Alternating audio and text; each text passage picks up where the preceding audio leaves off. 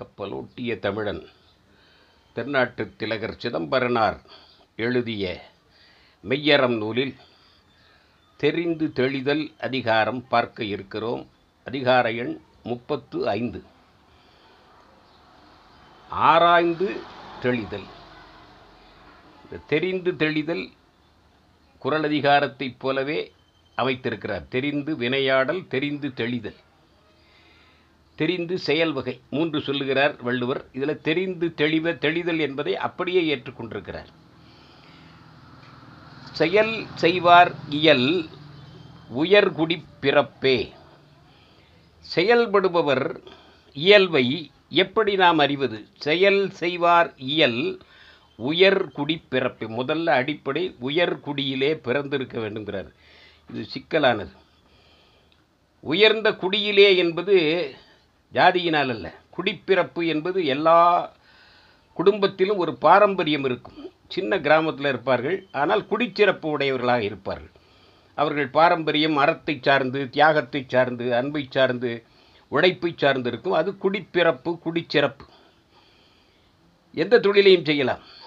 கடைசி வரியில் ரொம்ப அருமையாக முடிக்கிறார். இந்த ரெண்டை தவிர மற்றதெல்லாம் எதை பற்றி தெரிய வேண்டும் என்பது நடுவில் உள்ளது சொல்லுகிறார். குடிப்பிறப்புன்னு முதல்ல சொல்லுகிறார். கடைசி வரியில் தெளியுமுன் கொண்டிடேல் தெளிந்தபின் ஐயுரேல் தெளிவதற்கு முன்பாக தன்னவனாக நண்பனாக செயலுக்கு உரியவனாக ஏற்றுக்கொள்ளாதே தெளிந்து முடிவு செய்தாகிவிட்டது பிறகு அவன் மேலே சந்தேகப்படாது. தெளிந்தபின் ஐயுரேல் தேரான் தெளிவும் தெளிந்தான்கண் ஐயுறவும் தீராயிடும் பெய்தரும்.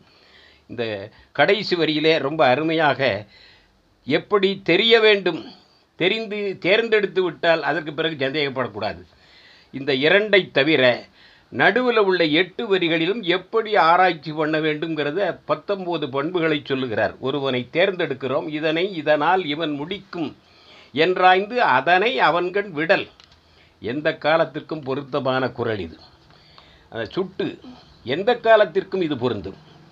கருவிகள் மாறினாலும் அறிவியல் வளர்ந்தாலும் எந்த காலத்திற்கும் இது பொருந்தும்.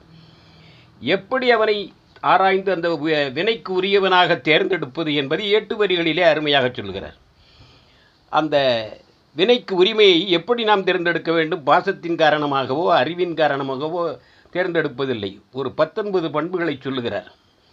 செம்மையே வாய்மையை தீவினை இன்மையே. செம்மை வாய்மை தீவினை என்மை மூணாயிட்டுது மனதிலே செம்மை உடையவராக இருக்க வேண்டும். வாயிலே வாய்மை உடையவராக இருக்க வேண்டும்.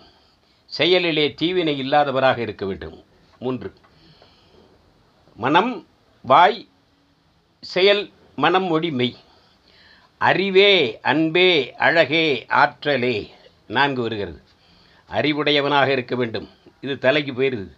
அன்பு இதயத்திற்கு வந்துடுது அழகு கல்வி அழகு உருவ அழகு தோற்றம் பர்சனாலிட்டி ஆற்றல் செயல்திறன் நான்கு வந்து விடுகிறது.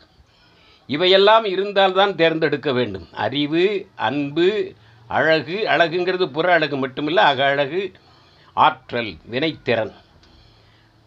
பண்பே பொறையே பணிவே இன்சொலே நாலு. அப்போ நாலு நாள் எட்டு ஒன்று பதினொன்று ஆயிடுது. பண்பு பொறை பொறுமை பணிவு இன்சொல் வாயிலிருந்து வரக்கூடிய சொல் இனிய சொல்லாக இருக்க வேண்டும். கேட்டவர் பிணிக்கும் தகையவாயிருக்கணும் கேளாரும் வேட்பம் மொழிவதாம் சொன்னார் அவாவினையின்மையே பேராசைப்படாமல் செயலை முடிப்பவனாக இருக்க வேண்டும். தவாவினை உண்மையே அறவினை செய்பவனாக இருக்க வேண்டும். ஆசைப்படாமலும் இருக்க வேண்டும். அறத்திலே நிலைத்து இருப்பவராகவும் இருக்க வேண்டும். அடுத்தாகல சொல்லுகிறார் கல்வியை பற்றி சொல்லும் பொழுது பொது சிறப்பென்னும் இரு மதிவளர் கல்வியே. கல்வி அறிவுடையவராக இருக்க வேண்டும் தேர்ந்தெடுக்கக்கூடியவர். அது வளரக்கூடிய கல்வி இருக்க வேண்டும். பொது சிறப்பென்று இரு வகை பிரிவுன்னு சொல்லுகிறார். இப்போ விருப்ப பாடம் தேர்ந்தெடுக்கிறோம் இல்லையா? பொதுக்கல்விங்கிறது எண் எழுத்து. இயல் அறிவு கணக்கறிவு. அதாவது மொழி அறிவு கணக்கறிவு எண்ணும் எழுத்தும். சிறப்பறிவுங்கிறது அறிவியலில் சிறப்பு பாடமாக இந்த ப்ளஸ் டூ பன்னிரெண்டாம் முடித்த உடனே எந்த துறைக்கு போகிறதுன்னு பிடிக்கிறா இல்லையா? அதை சிறப்பு பாடம் பொருளை பற்றிய சிறப்பான அறிவை சிறப்பான கல்வி என்கிறார். இந்த கல்வி இருந்தால்தான் அவனை தேர்ந்தெடுக்க முடியும். இவையெல்லாம் ஏய்ந்துள்ள இனமெல்லாம் தெரிக. இதில் பத்தொன்பது பண்புகளை சொல்லிவிடுகிறார். இத்தனை பண்பும் சேர்ந்தவனை ஏய்ந்துள்ள இனமெல்லாம் தெரிக. அப்படிப்பட்ட நபரை இனமாக்கிக் கொள்க. அப்படி தேர்ந்தெடுத்து கொண்டால் அந்த செயல் வெற்றி வரும் அறம் பொருள் இன்பம் உயிரச்சத்தால் தெளிக. இந்த பத்தொன்பது பண்பை இந்த நான்கினால் தேர்ந்தெடுக்க வேண்டும். அறத்தினால் அறம் உடையவனாக பொருள் நிறைந்தவனாக. இன்பம் நாட்டமுடையவனாக. இந்த உயிரச்சம் உயிர் மேலே பற்று இல்லாதவனாக இருக்கும் ஒரு செயலை செய்யணும்னா தெளிவாக தெரிந்தவனுக்கு அவனுக்கு உயிரச்சம் இருக்க உயிரே போனாலும் அதை நிலைநாட்ட வேண்டும் என்ற உறுதிப்பாடு இருக்க வேண்டும்.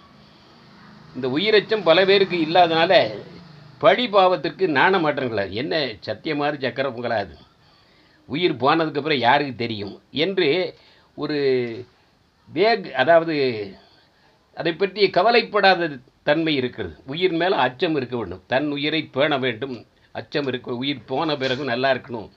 அந்த உயிரச்சம் போனதனால் பழிபாவத்திற்கு அஞ்சாத நிலை வருகிறது. இவையெல்லாம் இருந்தால்தான் தெளிய முடியும் என்பதை தெளிவாகச் சொல்லி இவற்றை மேற்கொள்ளக்கூடிய பத்தொன்பது இயல்புகளையும் பண்புகளையும் உடையவனை செயலுக்கு உரியவனாக தேர்ந்தெடுத்து அந்த பணியை ஒப்படைக்க வேண்டும். அது தேர்ந்தெடுக்கிறதுக்கு முன்னால் அவனை ஆளாக தனது ஆளாக ஏற்றுக்கொள்ளாதே. தெளியுமுன் கொண்டிடேல். அவனுக்கு பணியை கொடுக்காதே. தெளிந்து பணியை கொடுத்தாச்சு பிறகு சந்தேகப்படாத அவன் மேலே. தெளிந்தபின் ஐயுரேல் அப்படி சந்தேகப்பட்டால் அந்த பணி சிறக்காது தீரா இடும்பை தரும் என்று சொல்லுகிறார் வள்ளுவர். அதே இதில் கடைசியில் கொண்டு வந்து நிறைவு செய்திருக்கிறார். அருமையான தெரிந்து தெளிதல்.